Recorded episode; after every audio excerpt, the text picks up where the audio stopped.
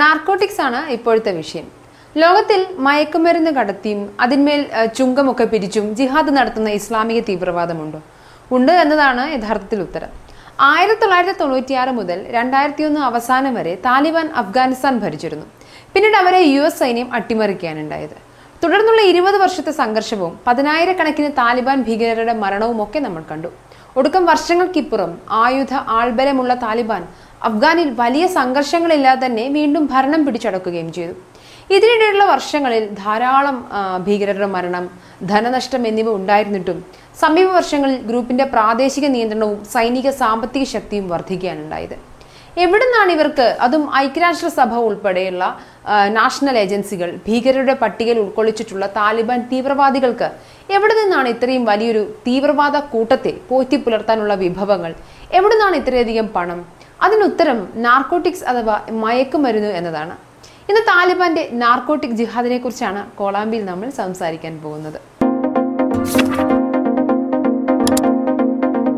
പ്രധാനമായും ഈ വീഡിയോ ചെയ്യാനായി B B C money control dot com Reuters Telegraph എന്നീ മാധ്യമങ്ങളുടെ റിപ്പോർട്ടുകളാണ് നമ്മൾ എടുത്തിട്ടുള്ളത്.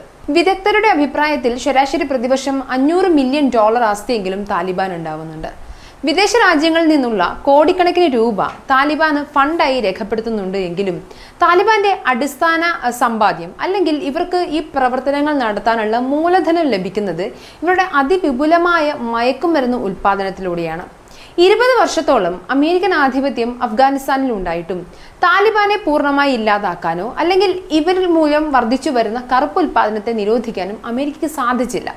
രണ്ടായിരത്തി പതിനെട്ടിലെ ഈ Afghanistan special inspector general report അനുസരിച്ച് മയക്കുമരുന്ന് നിർമ്മാണം തടയാൻ മയക്കുമരുന്ന് നിർമ്മാണ ലാബുകളിലേക്കുള്ള വ്യോമാക്രമണം മുതൽ ഈ കർഷകരെ അതായത് മയക്കുമരുന്ന് ഉൽപ്പാദനം നടത്തുന്ന കർഷകരെ ഗോതമ്പ് കൃഷി നടത്താനുള്ള പ്രോത്സാഹിപ്പിക്കുന്നതിനും മയക്കുമരുന്ന് കച്ചവടം നടത്തുന്ന പ്രാദേശിക സംഘങ്ങളെ തടയുന്നതിനുമൊക്കെ ഏകദേശം എട്ട് പോയിന്റ് ആറ് ബില്യൺ ഡോളർ എന്ന ഒരു ഭീമമായ തുകയാണ് അഫ്ഗാനിസ്ഥാനിൽ യു എസ് ചെലവഴിച്ചത്.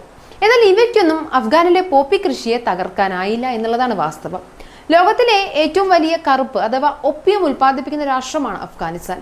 ഒപ്പിയം കൃഷിയിലൂടെ ഒന്നേ പോയിന്റ് അഞ്ച് മുതൽ മൂന്ന് ബില്യൺ ഡോളറാണ് ഇവരുടെ വരുമാനം. ലോകമെമ്പാടുമുള്ള ഹെറോയിന്റെ ഭൂരിഭാഗവും ഉൽപ്പാദിപ്പിക്കുന്നത് അഫ്ഗാനിസ്ഥാനിലാണ്. ഐക്യരാഷ്ട്രസഭയുടെ വേൾഡ് ഡ്രഗ് റിപ്പോർട്ടിൽ പറയുന്നതനുസരിച്ച് കഴിഞ്ഞ അഞ്ച് വർഷങ്ങളിൽ ലോകത്തിൽ ഉൽപ്പാദിപ്പിച്ച കറുപ്പിന്റെ എൺപത്തിനാല് ശതമാനവും അഫ്ഗാനിസ്ഥാനിൽ നിന്നാണ്. താലിബാൻ പ്രതിവർഷം മുപ്പത്തി ആറ് ലക്ഷം കിലോഗ്രാമിന് മുകളിൽ ഒപ്പിയും അതിന്റെ ഉൽപാദനം അഫ്ഗാനിൽ നടത്തുന്നുണ്ട്. മയക്കുമരുന്ന് കുറ്റകൃത്യങ്ങൾ സംബന്ധിച്ച് യുണൈറ്റഡ് നേഷൻസ് ഓഫീസ് പങ്കിട്ട ഡാറ്റ പ്രകാരം പോപ്പി കൃഷിയിൽ ഉൾപ്പെടുന്ന പ്രദേശം രണ്ടായിരത്തി ഒന്നിൽ എണ്ണായിരം ഹെക്ടറിൽ നിന്നും രണ്ടായിരത്തി ഇരുപതിലേക്ക് അത് എത്തുന്ന സമയത്ത് രണ്ട് ലക്ഷത്തോളം ഹെക്ടറായിട്ട് വളരുന്നുണ്ട്. അതായത് ആയിരത്തി തൊള്ളായിരത്തി തൊണ്ണൂറ്റി ഏഴിൽ ഉള്ളതിനേക്കാൾ മൂന്നിരട്ടിയിലധികം ഭൂമി രണ്ടായിരത്തി ഇരുപത്തൊമ്പഴേക്കും പോപ്പി കൃഷിയിലേക്ക് തിരിയുന്നുണ്ട്. മധ്യേഷ്യയിലും യൂറോപ്പിലും അമേരിക്കയിലുമൊക്കെ ഉയർന്ന ഡിമാൻഡുള്ള ഹെറോയിനായി പോപ്പിയെ മാറ്റുന്നു. യുദ്ധത്തിൽ തകർന്ന ദരിദ്ര രാജ്യത്തിന്റെ ഈ അഫ്ഗാന്റെ പാടങ്ങളിൽ കറുപ്പ് സമ്പദ് വ്യവസ്ഥ പൂത്തുലഞ്ഞു എന്നൊക്കെ വേണമെങ്കിൽ നമുക്ക് സാഹിത്യ ഭാഷയിൽ പറയാം. നമുക്ക് ലോകത്തിൽ തന്നെ ഏറ്റവും വലിയ ദരിദ്ര രാഷ്ട്രങ്ങളിൽ നിന്നാണ് അഫ്ഗാനിസ്ഥാൻ. കോണും ഗോതമ്പും ഒക്കെ വളരേണ്ട പാടങ്ങളിൽ കർഷകർ പോപ്പി കൃഷിയാണ് നടത്തുന്നത്. അവരെ സംബന്ധിച്ച് താരതമ്യേന ചെലവ് കുറഞ്ഞതും കൂടുതൽ വിപണിയുള്ളതുമായ കൃഷി ഇതാണ്.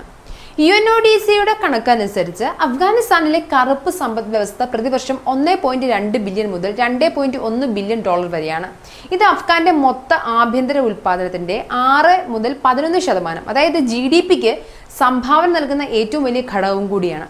രണ്ടായിരത്തി പത്തിൽ നടത്തിയ അഫ്ഗാനിസ്ഥാൻ നടത്തിയ ഒരു സർവേയിൽ കണ്ടെത്താൻ സാധിച്ചത് ലോകത്തിലെ ഏറ്റവും വലിയ ഹാഷിഷ് ഉൽപാദക രാജ്യം അഫ്ഗാനിസ്ഥാനായി മാറി എന്നുള്ളതാണ്. ലോകത്തിലെ നിയമവിരുദ്ധമായ കറുപ്പിന്റെ തൊണ്ണൂറ് ശതമാനം അഫ്ഗാനിസ്ഥാനാണ് ഉൽപ്പാദിപ്പിക്കുന്നത്. ഹെറോയിനാക്കി മാറ്റാൻ കഴിയുന്ന പോപ്പിൽ നിന്ന് വിളവെടുക്കുന്ന ടാക്കി ഗം ആണ് പ്രധാന അസംസ്കൃത വസ്തു. സമീപ വർഷങ്ങളിൽ അഫ്ഗാനിസ്ഥാന്റെ കറുപ്പ് ബിസിനസ് മുമ്പത്തേക്കാളൊക്കെ വളർന്നു.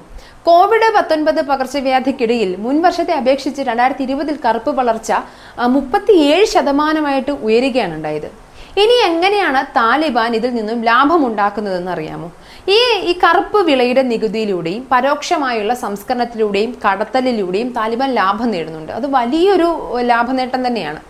താലിബാന്റെ കീഴിലുള്ള കറുപ്പ് കൃഷി പാഠങ്ങൾ ധാരാളമുണ്ട്. അതിനൊപ്പം ഈ പോപ്പി കർഷകരിൽ നിന്നും പത്ത് ശതമാനം കൃഷി നികുതി ഈടാക്കുന്നുണ്ട്. പ്രതിവർഷം മൂന്ന് ബില്യൺ ഡോളർ ഒപ്പിയം കയറ്റുമതിയാണ് അഫ്ഗാനിസ്ഥാനിൽ നടക്കുന്നത്. നമ്മൾ പറഞ്ഞല്ലോ ഈ രാജ്യത്ത് ഒപ്പിയം ഉൽപ്പാദിപ്പിക്കുന്ന നടക്കുന്ന പ്രദേശങ്ങളിൽ മുക്കാൽ പ്രദേശങ്ങളിലും താലിബാന്റെ നിയന്ത്രണമാണുള്ളത്. ഉൽപാദന വിതരണത്തിന്റെ വിവിധ ഘട്ടങ്ങളിൽ താലിബാൻ ഏർപ്പെടുത്തിയ നികുതി ആണ് ഇവരുടെ പ്രധാന വരുമാന മാർഗം. ഒപ്പിയം ഹെറോയിൻ ആക്കി മാറ്റുന്ന ലാബുകളിൽ നിന്നും വൻതോതിൽ നികുതി താലിബാൻ ഈടാക്കുന്നുണ്ട്.